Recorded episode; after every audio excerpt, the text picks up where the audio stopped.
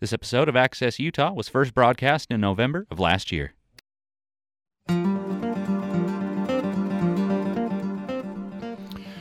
Welcome to Access Utah. I'm Tom Williams. Today, Philip Eil will join us to talk about his book, Prescription for Pain, which follows his years long investigation into his father's old classmate, former high school valedictorian Paul Volkman, who once seemed destined for greatness after earning his MD and PhD from prestigious University of Chicago. But he's now serving four consecutive life sentences at a federal prison in Arizona. Volkman was a central figure in a massive pill mill scheme in southern Ohio. His pain clinics accepted only cash, employed armed guards, and dispensed a torrent of opioid painkillers and other controlled substances. For nearly three years, Volkman remained in business despite raids by law enforcement and complaints from patients' family members. Prosecutors would ultimately link him to the overdose uh, deaths of 13 patients, though investigators explored his uh, ties to at least 20 other deaths. Philip Eil is an award winning freelance journalist based in his hometown, Providence, Rhode Island. He's a former news editor of the alt weekly newspaper, the Providence Phoenix. Since that paper is closed in 2014, he's contributed to The Atlantic, Men's Health, Boston Globe, Huffington Post, and Columbia Journalism Review, among other uh, outlets. He's taught uh, writing and journalism classes at Brown University, Columbia's University School of Arts, Rhode Island uh, uh School of Design. He holds an MFA in nonfiction writing from Columbia's uh, University School of the Arts. Uh, so, Philip Eil, thanks for joining us. Thank you so much for having me, Tom. Um, so this uh, this book is a long time in the making. Um, let me uh, let me first um, ask you. Um, you you say you've written that uh, this would be an interesting story in and of itself, um, but uh, I guess that connection, right? A classmate of your father's, maybe what got you fascinated here. That's right. Um, Paul Volkman, the subject of this book, was not somebody I knew or, in fact, had even heard of before I started working on this story. Uh, he didn't come over to our family house for dinners. We didn't go on family vacations.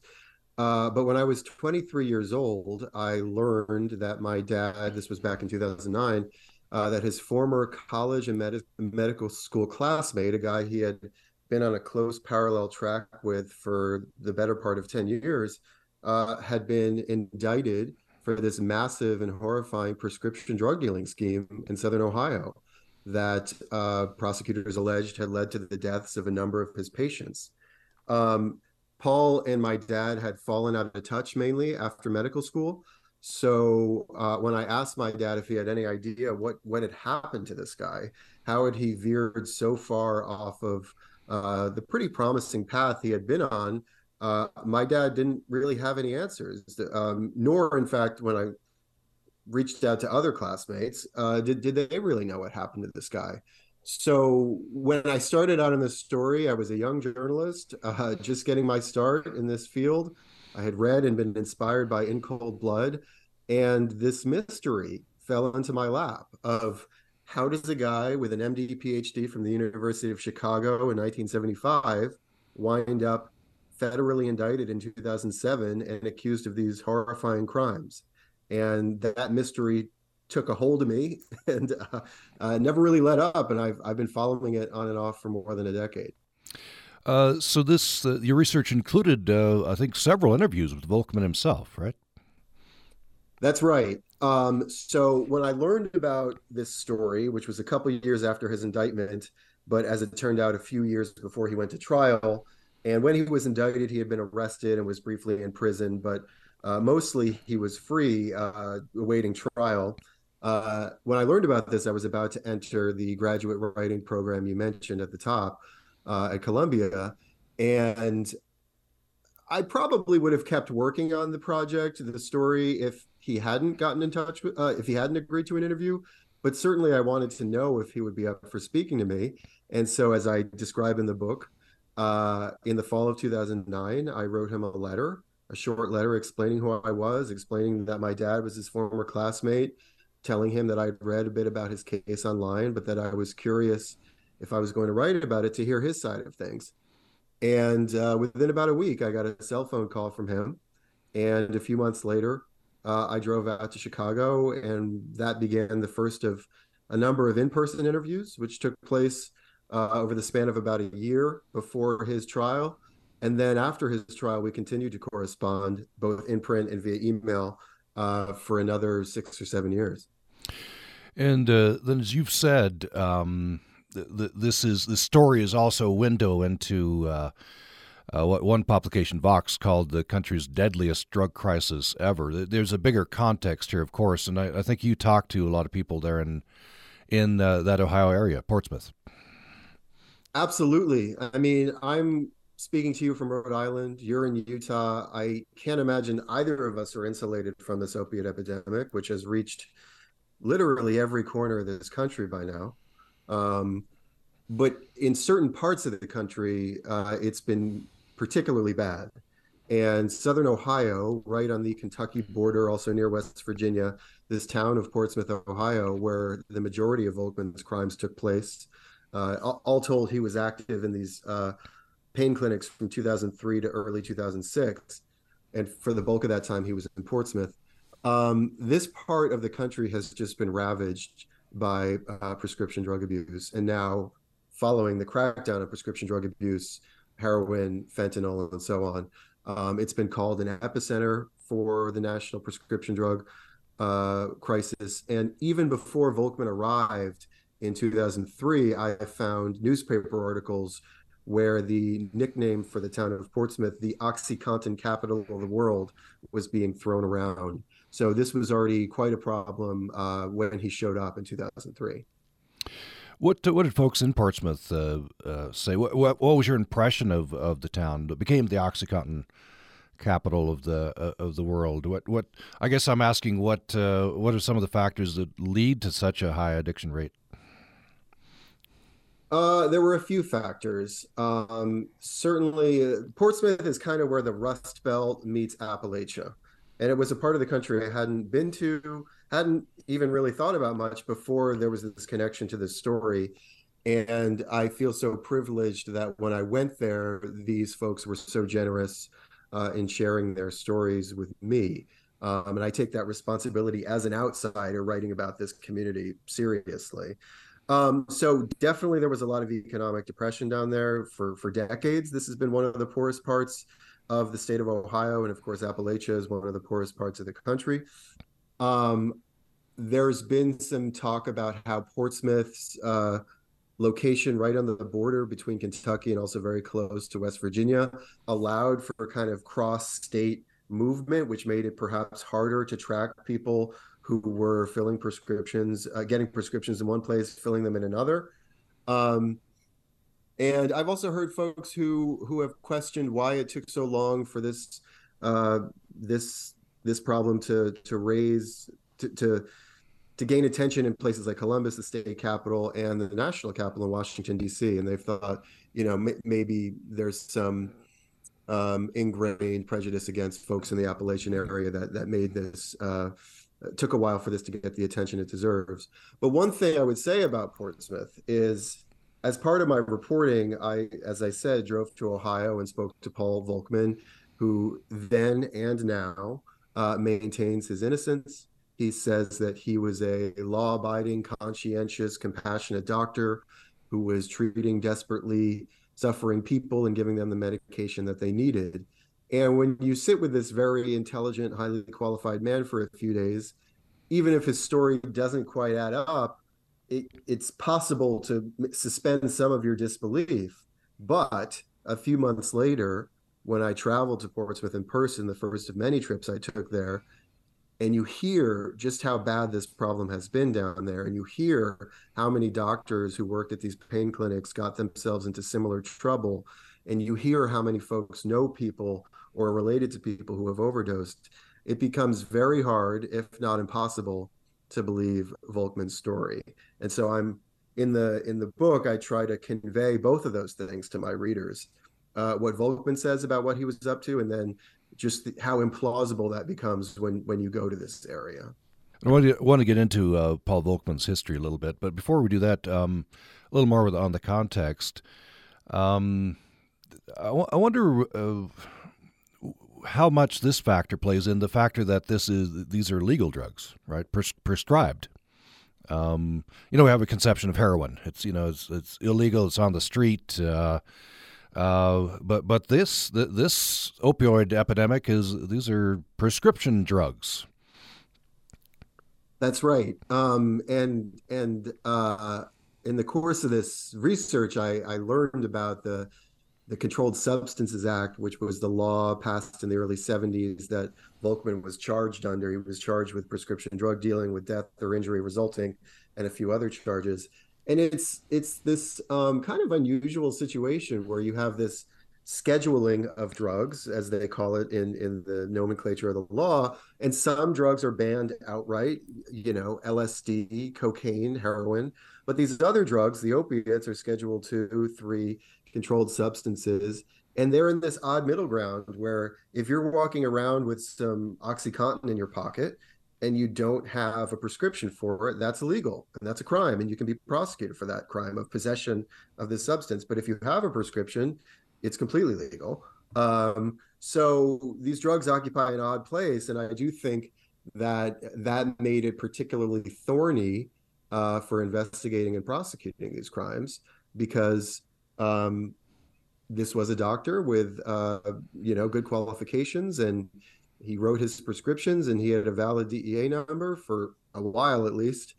And um, this took place at a time as folks who are watching these shows on Netflix, Painkiller, or Hulu Dopesick now, this t- was taking place at a time when the pharmaceutical industry and medicine in general was uh, really bullish about the cause of treating pain. Um, they said that pain had been neglected and undertreated for decades and you know behind the banner of Purdue and OxyContin, um, there was a big push, the legitimacy of which is still uh, up for debate, to treat pain more aggressively, and that's when we heard about this campaign to make pain the fifth vital sign. Uh, we saw in hospitals and clinics, and so Volkman's crimes, I think, would have been interesting to me in their own right, but they're part of this bigger picture of a moment when there were a lot of forces moving in the direction of let's get let's make it easier for people to get these drugs. Um, just want to get a little background on Paul Volkman. Um, you you've uh, written that a friend who knew him in med school said, "I honestly thought one day I'd pick up the newspaper see Paul Volkman had been given the Nobel Prize in medicine. He was very very promising uh, career seemed ahead of him." Yeah and and that's i think what really captured my attention about this story instantly um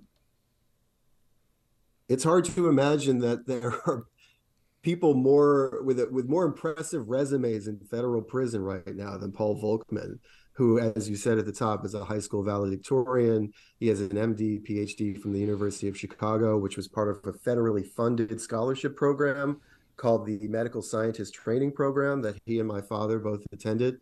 Um, and uh, he is, by all accounts, a bright guy. One detail that didn't make it into the book, but he's a, a longtime chess player. And I found a clipping in the Chicago Tribune from his time uh, during medical school when a world champion chess player came to Chicago for an exhibition match against a number of challengers in Chicago, and a few of them won. And one of them was Paul Volkman uh, this young medical student. So he was a really bright guy, um, which of course doesn't mean doesn't make him immune from later uh, committing crimes. And I think I was interested in that, um, interested in exploring how a person with such promise goes in this direction, and exploring from a personal level how a guy who on paper looked so similar to my dad, at least to start, wound up in such a such a drastically different place.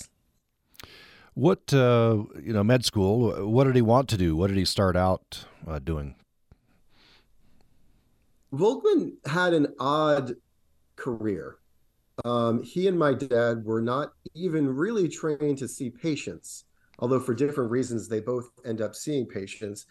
One thing that interested me about this uh, this story was diving into the world of medical research. That is, the people who are working in uh, often university settings with funding from the federal government and exploring new cures and treatments that eventually make their way to patients uh, through trials and through uh, published work, but they aren't necessarily seeing patients themselves. And uh, that's what they were trained to do. Volkman uh, flared out for medical research fairly quickly. For uh, he claims that he was kind of um, that a supervisor of his wrongfully uh, refused to publish his supposedly brilliant research that he was working on in the late 70s. Uh, the guy, the lab director who made that decision, who I interviewed for the book, had a very different memory of what happened. He said Volkman was an unremarkable researcher who was moonlighting in emergency rooms at night and was kind of distracted and didn't publish a lot and didn't get a lot of funding. So uh, Volkman left medical research within a few years of graduating, even though many of his classmates from uh, the program he was in went on to distinguished careers in medical research.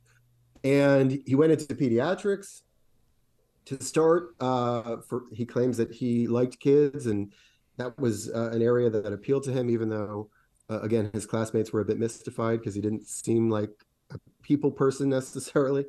Um, pediatrics didn't turn out to make enough money to his liking to support his family, his two children at the time. So he started moonlighting in emergency rooms in Chicago, and then eventually started taking temporary jobs, uh, which in the medical world are called locum tenens positions, at uh, emergency rooms around the Midwest for a few days or weeks at a time, and did that for a number of years. But during that time, he was sued for malpractice a few times. A couple of these cases went to trial and verdicts against him. A couple others were settled. And ultimately, what was a real inflection point in his career was he found himself unable to get malpractice insurance in the early 2000s, uh, which prompted pretty much desperation on his part. His medical employment uh, options were drastically reduced. And at that point, he found an ad for a pain clinic in Southern Ohio that didn't require malpractice insurance. And that is how he wound up um, uninsurable, kind of desperate to maintain his uh, fairly expensive lifestyle in Chicago. That's how he wound up working at these clinics down, you know, hundreds of miles away from where he lived in Chicago. Well, let's use that as a cliffhanger. We'll go to break, um, and, uh, then we'll we'll see how uh, this once promising doctor got into this, uh, and you know this this this huge pill mill and uh, I want to talk uh, after the break as well. Uh, you know, how does this happen? Uh, this this journey, right, from uh, not only this doctor but but many doctors, from mm-hmm. respectability to, uh, you know, essentially crime bosses in some cases. Um, we're talking with Philip Eil. His book be coming out in a few months. It's called Prescription for Pain. It is available for for pre-order right now. Fascinating, fascinating story um, of his father's old classmate, former high school valedictorian Paul Volkman, once a promising physician who uh, ended up uh, receiving, I think, the longest sentence of any of these uh, doctors, uh, four life sentences. I will have more following this break.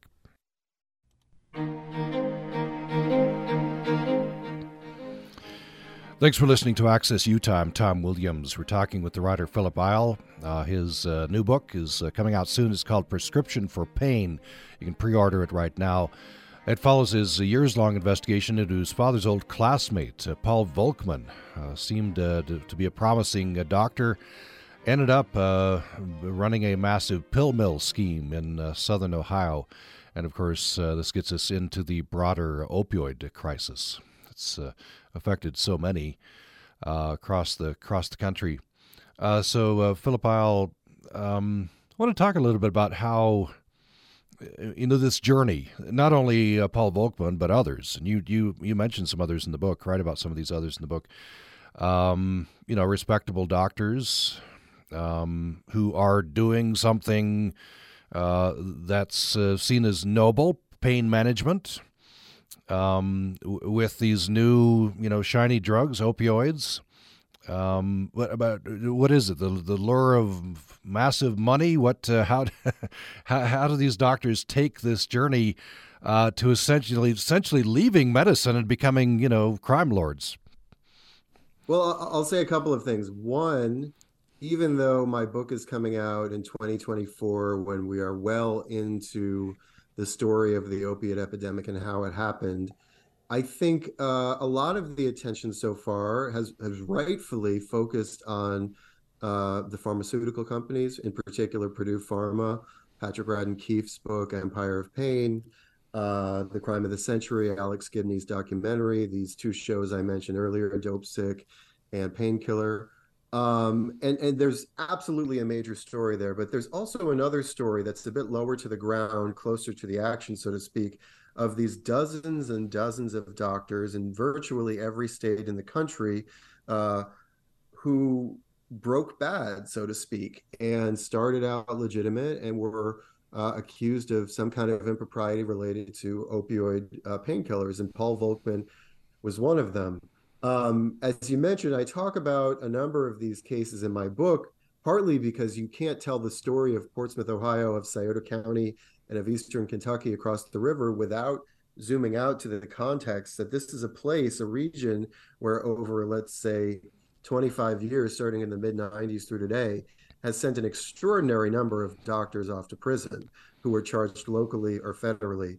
Um, another reason why it's hard to buy Volkman's claims of innocence is that he was just one in a long chain of doctors who had these similar uh, clinics and were charged and convicted of similar crimes. Um, these cases are interesting because they fall into kind of two categories, I would say. One category is the defiant doctor, who Volkman would be an example of, who still maintains his innocence, uh, still maintains that he was doing the right thing by his patients, that he was treating pain, that he was brave, courageous. These are, you know, words he'll use to describe himself. Um, that he was doing the most fundamental thing that a doctor ought to do, which is relieve the suffering of patients. Um, there's another category, and, and there are other doctors who have been convicted or charged who are similarly defiant. There are other doctors who did plead guilty and who, in their sentencing memos or things that they said during court proceedings, will shine some light on the reasons this might have happened. In some cases, it's marital strife. In other cases, it's substance abuse. Um, in other cases, it's an illness of theirs. There was a doctor who uh, was down in southern Ohio who apparently went down there after he had had a number of strokes and found it hard to get work anywhere else. Um, one of the most honest of them, who I don't necessarily excuse what he did, but was one of Volkman's predecessors in this area. This was a doctor in Kentucky who got convicted. His name was Frederick Cohn. And he at least got points for honesty because in one of his I think it was a sentencing proceeding, he told the judge, I had never seen so much money in my life. I got greedy and I am guilty. And that quote stuck with me and it's in the book.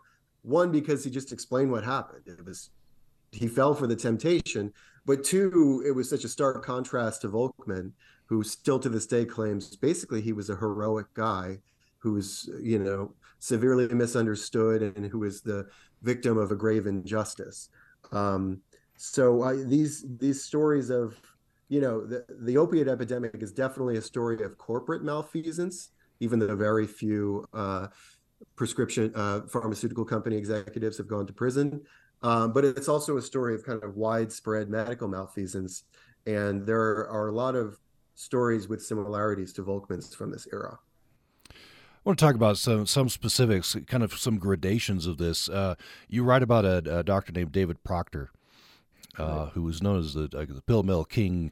Uh, although his operation was uh, uh, ended up being smaller than I think Volkman's, but but sort of early on, he's in Kentucky, I think. Um, so the the neighbors to his to his office report that people you know, it's it's it's like a tailgating before a concert. There's a bunch of people hanging out, waiting for him to open. Uh, so I guess he would be just writing out prescriptions sometimes without even uh, uh, seeing people. Is that that's maybe a, a, starting point to, to how these things uh, happen?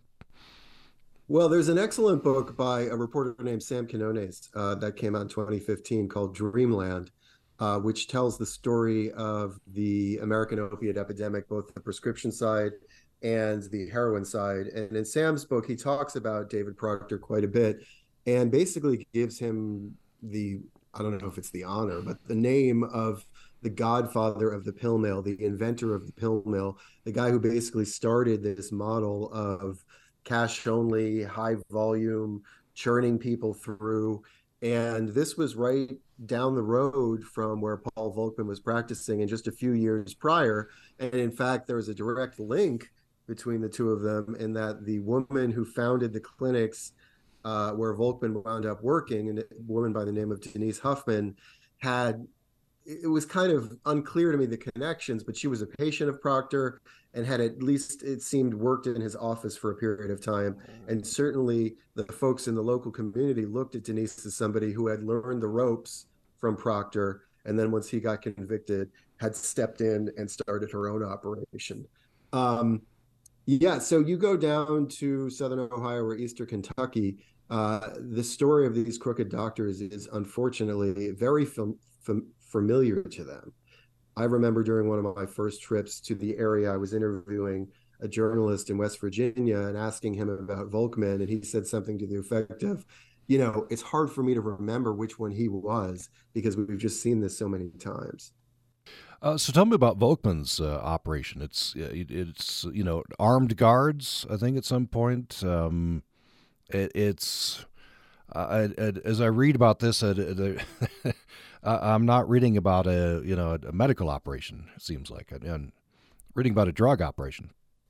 Yeah, and when you learn about the details, it's really wild how much he goes out of his way to defend. He defends it all and that included at one point working out of a house, an unmarked house in a residential neighborhood, uh, and having patients basically, you know, hanging out on the front porch, hanging out in the backyard, this usually sleepy street, uh, clogged with cars and so on.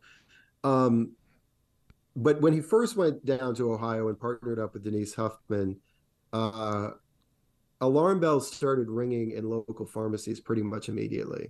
At Volkman's trial in 2011, at least a half dozen pharmacists were called to testify about the reasons why they refused ultimately, pretty quickly, to fill his scripts. They thought they were excessive. One pharmacist talked about a woman who was quite pregnant coming in and with a prescription for opiates. They said that these patients were often young and didn't seem to be in any visible pain, that they came in in waves, that they were willing to pay cash.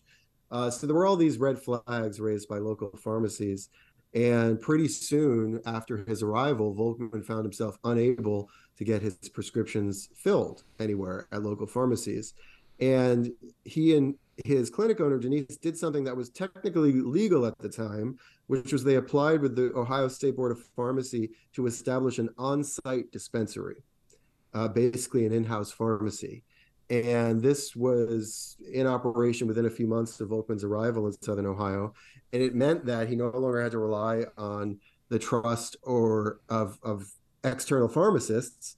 Um, and he could write these prescriptions and his patients could fill these rather large scripts in house. And that was a booming business for a while, even if it raised all kinds of flags among um, with the DEA and with distributors, I've seen documents from the DEA's investigation uh, that talk about alarmed phone calls they got from medical distributors in other states who were filling the orders for this dispensary. And this small clinic in southern ohio was was uh, you know requesting amounts of opiates that they had never seen before or that they were alarming enough where these folks picked up the phone and called the DEA so it was in this environment of cash only pain clinic, economically depressed area, uh, an on site dispensary, which is essentially a bank when you consider the value of the medications being stored there, that uh, they decided they needed uh, some pretty heavy duty security for the operation. And there was a, a video that the DEA took during a raid of this clinic and that was later shown at the trial where they kind of slowly walk through the clinic with the camcorder. And in the course of 25 minutes or so walking through the clinic the camera passes over numerous guns on the premises. It's it's just a surreal thing to see. Um, so prosecutors would ultimately link Volkman to the overdose deaths of 13 patients. Um, what are the what are the families of of these folks saying about this? Well, Um, those were some of the hardest conversations I had for this book, and also some of the most meaningful.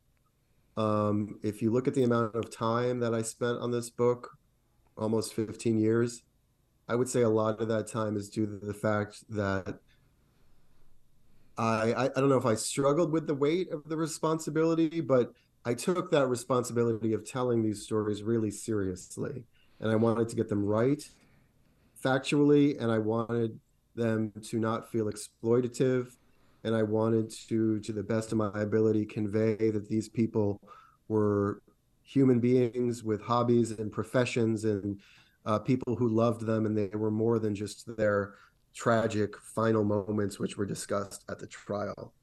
Um, and I'm quite proud of the work I, I, wound up doing. I wound up wound up speaking to over 25 family members of these uh, deceased patients, and maybe the most important thing that they told me is a resounding um, contrast to Volkman, who claimed he was innocent, he was heroic, he was helping these people. None of these people down in Ohio and Kentucky thought this guy was helping and that was consistent with the community at large. It was very hard to find anybody down there who thought this guy was legit, and that includes these family members. Um, and from these family members, you you hear the stories of um, concern at watch. You, you know, you would often hear about a change in their loved one's behavior. That they started out in pain, but they went to the clinic and the pain care seemed to be eclipsed by you know signs of drug use they would nod off at um, odd times you know at a meal or they would um, you know steal belongings from the house and go and pawn them. Or you know the sister-in-law of one deceased patient said she had already um, basically made a rule that, her brother-in-law wasn't going to come over to the house to be around their kids. She didn't feel safe around him. Um, and you also heard stories about, and some of these folks testified at the trial about how concerned and alarmed they were, and how in some cases they took really extraordinary measures, calling the clinic to plead with them not to prescribe to their loved one, or going to the clinic themselves uh, and and trying to talk to the doctor to say, please, you know, my loved one is addicted. If you do this, if you keep doing this, they're going to die. So on. And Volkman didn't heed those uh, those pleas and um, so it, it was just a tragic a tragic story all around and a story of just a really kind of destructive arrogance on his part. Uh, so the the court uh, apparently held him directly responsible for these 13 deaths yes. right? I mean yet another there were a lot of things that kind of fell into place for this to be uh, a story that i could write a full book about. And i mentioned Volkman's arrogance a minute ago. And in some ways, as a writer, I benefited from that arrogance because that arrogance led to him refusing to claim any responsibility for any of this.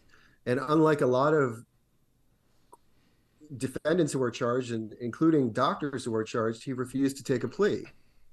Um, he was offered a plea deal that wasn't satisfactory to him. He was never going to plead guilty because he doesn't believe he's guilty. So as a result, there was this really lengthy trial in federal court in Cincinnati in 2011 uh, that spanned weeks, where the government called 70 witnesses who ranged from former patients to former employees to law enforcement officials to medical experts, and the, de- defense called 10 witnesses of their own.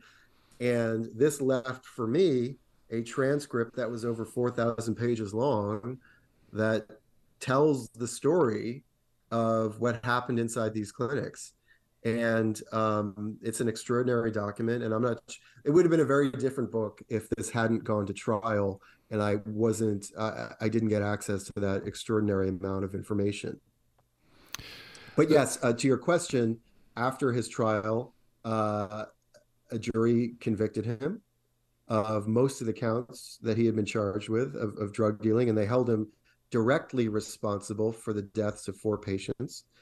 And a year later, uh, the judge in the case gave him this extraordinary sentence of four consecutive life terms in prison, corresponding with those four patient deaths. Of course, you say he does not take responsibility. Um, In fact, there, there's an extraordinary uh, passage in the book. You say uh, in one of your letters, you're corresponding with him, you asked him if at any point in his training he'd recited the uh, Hippocratic Oath, first do no harm. What, what did he say? He said, um, no, he never recited the Hippocratic Oath of first do not harm because that was such a low bar, such a low standard. And he was, I forget the exact phrasing he used, he was so far above the uh, the Hippocratic Oath. His uh, his medical care was so sophisticated, so exemplary that you know he wouldn't deign to to stoop so low as to to recite the oath that represented such a low bar, uh, which is uh, an indication of how he thinks and, and thought of himself. Um, I want to return to the, the to, the, to the families here. That they're you know representative of so many families across the nation. Yeah. Um, there's so many factors here. I, I, wonder where they place the blame. Um, you know, obviously on uh, doctors like uh, Dr. Volkman, you know, the drug companies, what the government. Uh, you know, where where are they pointing the finger? It's it's a mix. Um, that's another fascinating factor about this whole thing is uh, there's an excellent book by Anna Lembke called Drug Dealer MD, which came out, I think, maybe in 2016. She's at Stanford. And she really casts a wide net of blame and responsibility for the opiate epidemic, not just the uh, pharmaceutical companies, but also the regulatory agencies like the FDA and the academic establishment, which in many ways got kind of co opted by the pharma companies. Um, and when I spoke to the family members, they uh, they had a mix. Of, I mean, a lot of them held Volkman directly responsible. Some of them, a minority, but it's worth mentioning, felt that it was mostly their loved one's fault for not being able to kick the habit or get the help they needed. One person told me, you know, she chose to keep about his sister. She chose to keep doing this, to keep doing this. Uh, but mostly the, the blame went toward uh, Volkman and his clinic owners. There was also some blame and some real anger uh, about the pharmaceutical companies. And, um, and there was also, and I talk a bit about this in the book, a pharmacist. After Volkman parted ways with his clinic owner, Denise, he was back on his own and no longer had access to the dispensary and had to once again seek out pharmacies that would be willing to fill his scripts and again, very few, uh, if any, local pharmacies were willing to do that. But there was a pharmacist up in Columbus, which was about an hour or more north of where he was practicing, who would fill uh, some of the scripts for him, a, a, large volume of them. And this guy made a lot of money in the process. And so there was some blame that that went there as well to this pharmacist, who was also uh, later indicted and convicted and spent some time in prison. So opiate, the opiate epidemic in general is this issue. First of all, it's a man-made crisis, which is worth remembering, not a natural disaster. Um, but there's a lot of blame to go around from pharmacy, and we see this in the litigation that's taken place uh, against pharmaceutical companies, but also against distributors and pharmacies, and you name it. I mean, um, medical associations. Uh, the American Pain Society closed down uh, in recent years. So yeah, there's unfortunately a lot of blame to go around. Uh, finally, before we go to break, and uh, after break, I want to go into a couple of uh, different topics. Um, are we making progress as a society with this? Boy, it's been much in the news. Of course, uh, you know, books like yours uh, shine some light. Are we? Do you think we're making progress? I would say yes and no. Um, I mean, for instance, down in Ohio, I went and reported. I, did, I made my last reporting trip there last fall, and they said that the pill mills were closed. There had been eight, nine, ten of them in the county at one point. Um, and there were a lot of rehab options available in a really booming uh, uh, addiction care industry. But that had and that had solved mainly addressed the pill problem, but these other opiates had swooped in, as many folks in public health have predicted that when we cut off the spigot of prescription drugs, people are going to turn to heroin. And after heroin, of course, came fentanyl, which is so lethal. Um, one of the folks I spoke to said, you know, it used to be when we had overdoses from prescription drugs, when the EMTs arrived, they had a chance to maybe give the person Narcan and revive them. But with fentanyl, these people are already gone. Um, so it's it's a yes and no situation. I think um, the the country at large is is really coming to understand how how things went so wrong with this push to prescribe opiates in the 90s and early 2000s and i think we've reined that in a bit um, but these really um, dangerous drugs like heroin and fentanyl have swooped in and taken uh, their place and if you look at the graphs of prescription or excuse me of overdose deaths they just keep going up and the rate sometimes in recent years has gotten even steeper. I remember, you know, reading about in 2020 when COVID hit, uh, o- overdose deaths just just keep kept climbing. It's it's really horrifying stuff. So it's it's a yes and no answer. Uh, we're talking with Philip Eil. Uh, his book is Prescription for Pain. Fascinating, important story. Uh, it comes out next year, but you can pre order right now. Um, and uh, we'll have more following this break.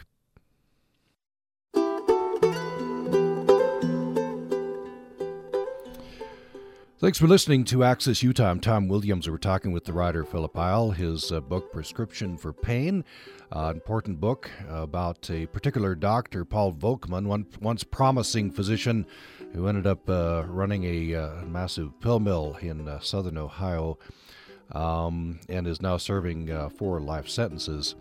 Um, and talking about the broader opioid epidemic as well.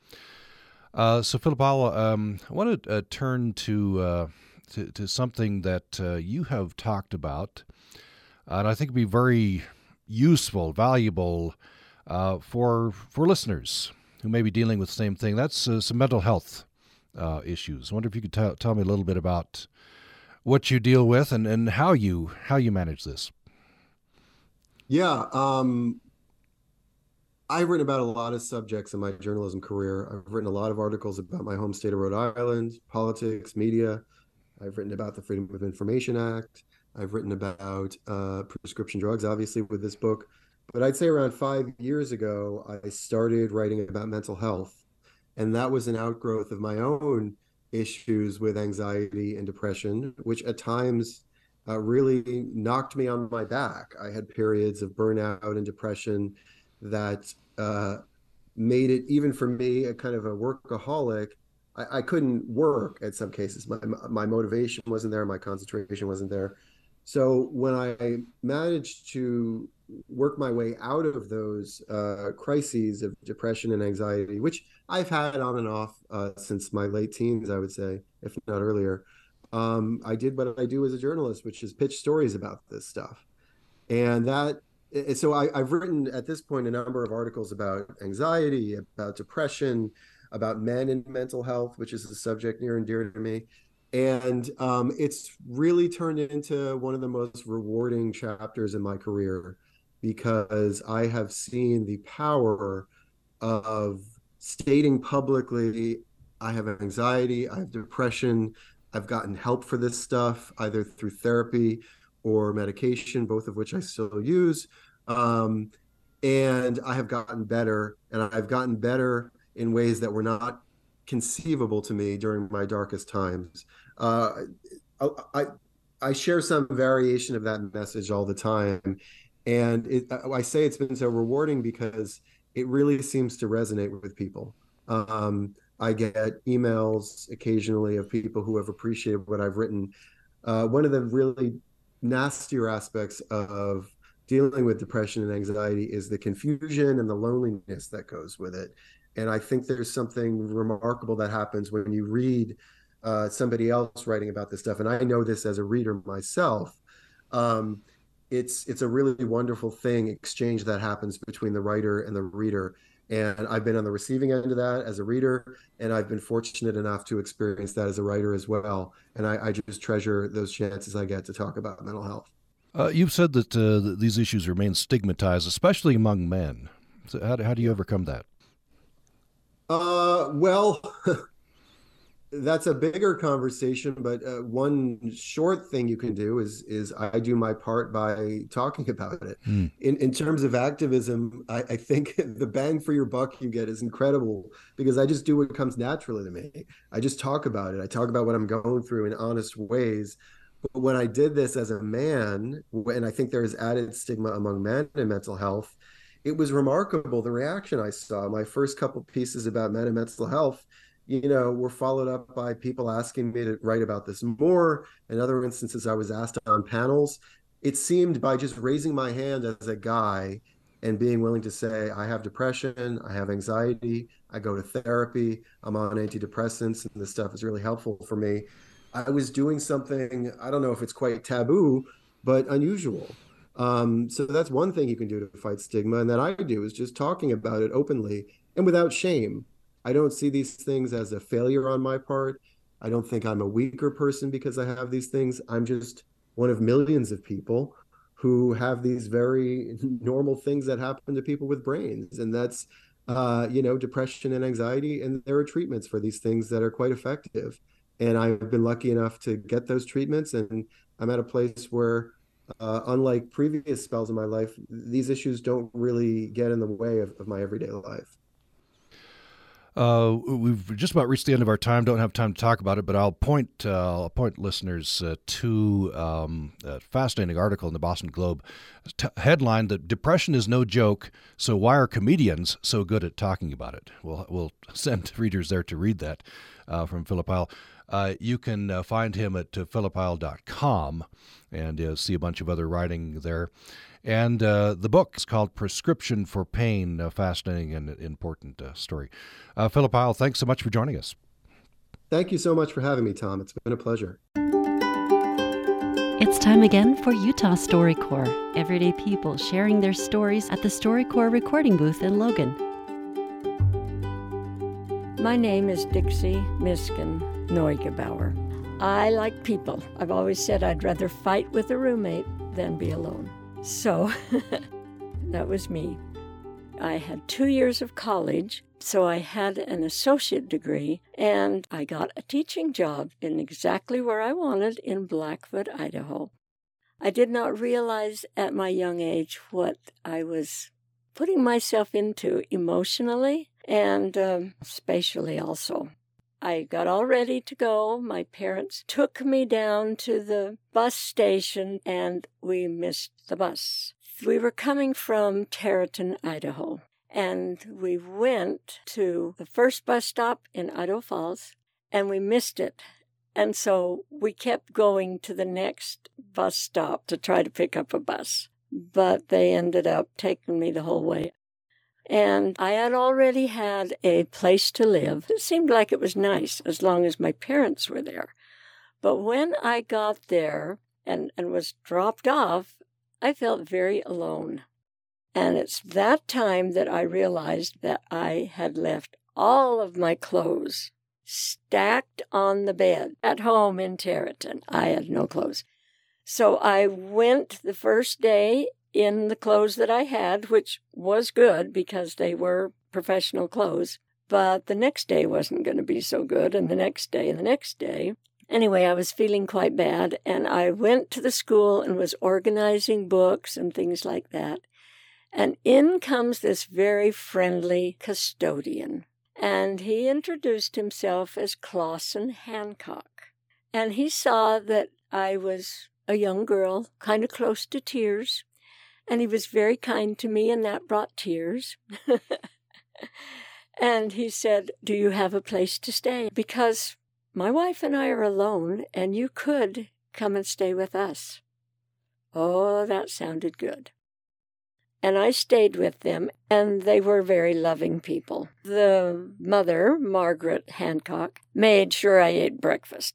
I could close the door and work on my grades and stuff like that. And sometimes their married daughter and foster children would come, and if I wanted to mingle with the family, I was very welcome. So that was homey to me. So that was the arrangement we had.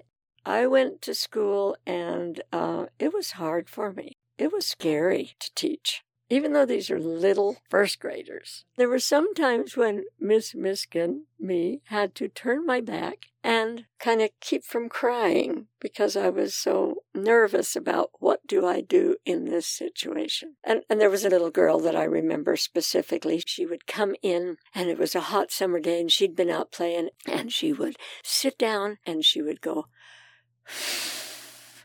and her bangs would blow up on her face. and I knew just how she felt.